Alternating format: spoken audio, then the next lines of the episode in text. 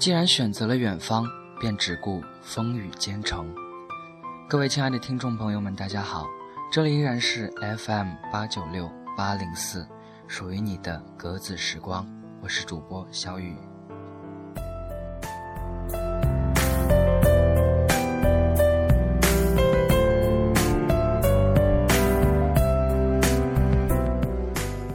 十五门满分一百分，四门九十九分，一门九十八分。这张列在幻灯片上的清华大学基础学科成绩单，出自今年清华大学本科生特等奖学金答辩会。答辩人便是这份成绩单的创造者——清华大学电子工程系二零一一级学生韩衍卷。该幻灯片引来众多网友围观和膜拜。这是一份恐怖级的成绩单。这是一名纯度很高的学霸，更令人啧啧称奇的是，韩衍卷一直是学霸。二零一一年，他曾凭借在全国数学竞赛和物理竞赛上的优异成绩，被保送至清华。不过，仍参加当年高考，并成为省理科状元。除了连续三次获得班级第一外，他还先后在挑战杯、全国大学生数学竞赛等竞赛中获奖。并发表多篇英文专业论文，取得两项科研专利。此外，韩衍卷还是清华大学腰鼓队副队长。美国斯坦福大学一位终身教授评价道：“韩衍卷已经超出了至今为止我对斯坦福大学里最优秀的高年级博士生的预期。”韩衍卷赢得了网友膜拜与尊重。这显然是一件好事，因为即使在价值观日益多元化的时代，学霸依然具有令人仰望的魅力。这也正是时代希望之所在。正像一些民众仇富不愁袁隆平一样，但凡有真才实学、靠自身努力而获得成就的人，总能收获信任和钦佩。坊间有句话很流行。这个世界最可怕的不是很多人比你牛，而是比你牛的人比你更努力。不管时代多么浮躁，总还是需要沉潜下去努力拼搏的人。有学者认为，高校需要推崇学霸精神，大学不应该是睡睡觉就能毕业的。成灾思言。近年来拼爹说流行，常听到别人有背景，我只有背影的喟叹。甚至不少人自命为屌丝，且身怀屌丝心态，比如安于现状、消极遁世，甚至自暴自弃。这显然不足取。社会的某些领域固然不完美，也不公平，但哪里有完美的社会呢？如果别人拼爹，自己就放弃拼搏，贫二代只会永远贫下去。一方面当然应该捍卫社会公平，不让社会阶层流动明智，而另一方面。那些自名为屌丝的年轻人，是不是也该做拼二代，通过自身努力和拼搏来实现逆袭？按照流行标准，韩衍卷其实也曾是屌丝。其一，他出生于安徽省潜山县普通家庭，父亲毕业于西南科技大学，从事工程技术工作；母亲在县疾病控制中心工作，他也是一个典型的县城少年。其二，他读中学时平淡而辛苦，同大多学子一样。上中学后，他学习比较自觉，父母便很少管了。高中三年，韩父只到安庆一中去过三次，他们爷俩交流，主要是每个星期天下午打电话。韩衍卷能成为学霸，也许与其天赋分不开，更与其努力分不开。遍寻当年他考中理科状元时的媒体报道，不乏这样的描述：他对班里的事样样热心，谁有什么事儿，也总是忍不住上去帮一把。一次，学校组织集体活动，班上不少同学担心影响学习不想去，他一吱声，全都参加了。刻苦好学，善良诚实。一名同学认为，韩衍卷的强大来自超群的智商和极强的自我管理能力。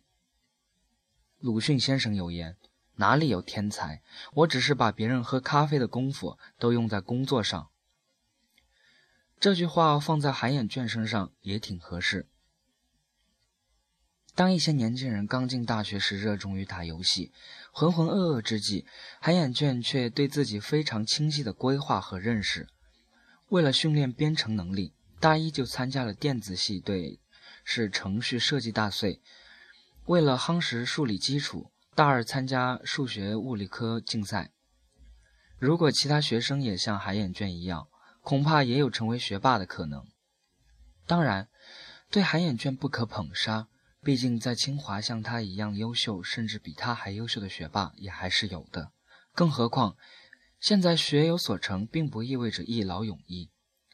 不是有心人做过统计，称恢复高考以来的诸多状元，还有取得惊人成就的吗？但愿韩远卷能打破这一定律。值得一提的是，韩远卷的目标是努力成为钱学森所描述的大师级人才。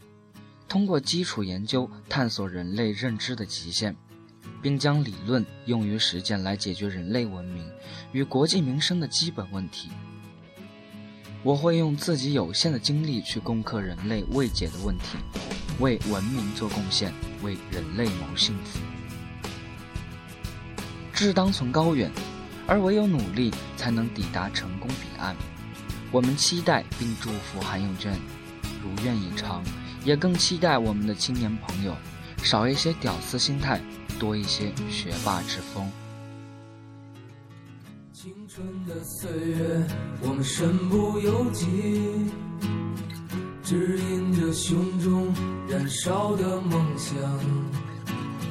青春的岁月，放浪的生涯，就任这时光奔腾如流水。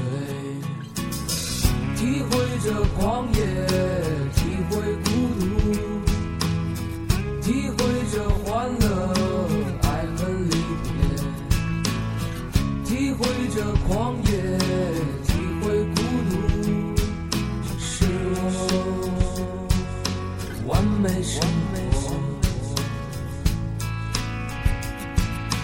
也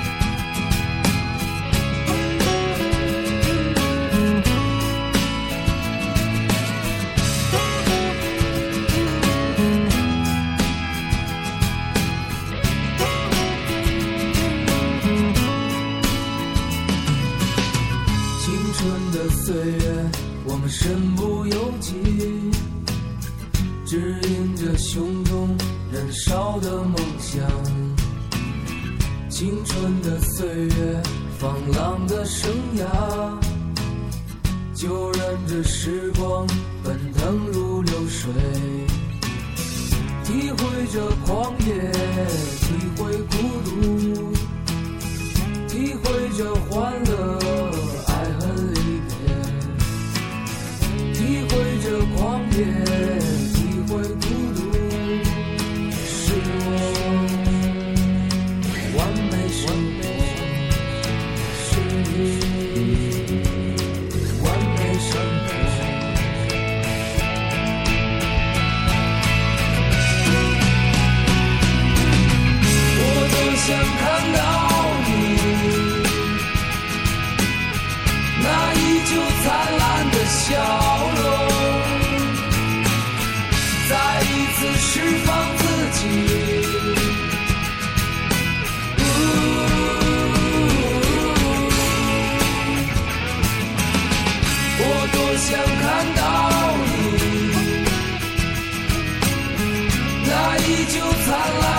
角落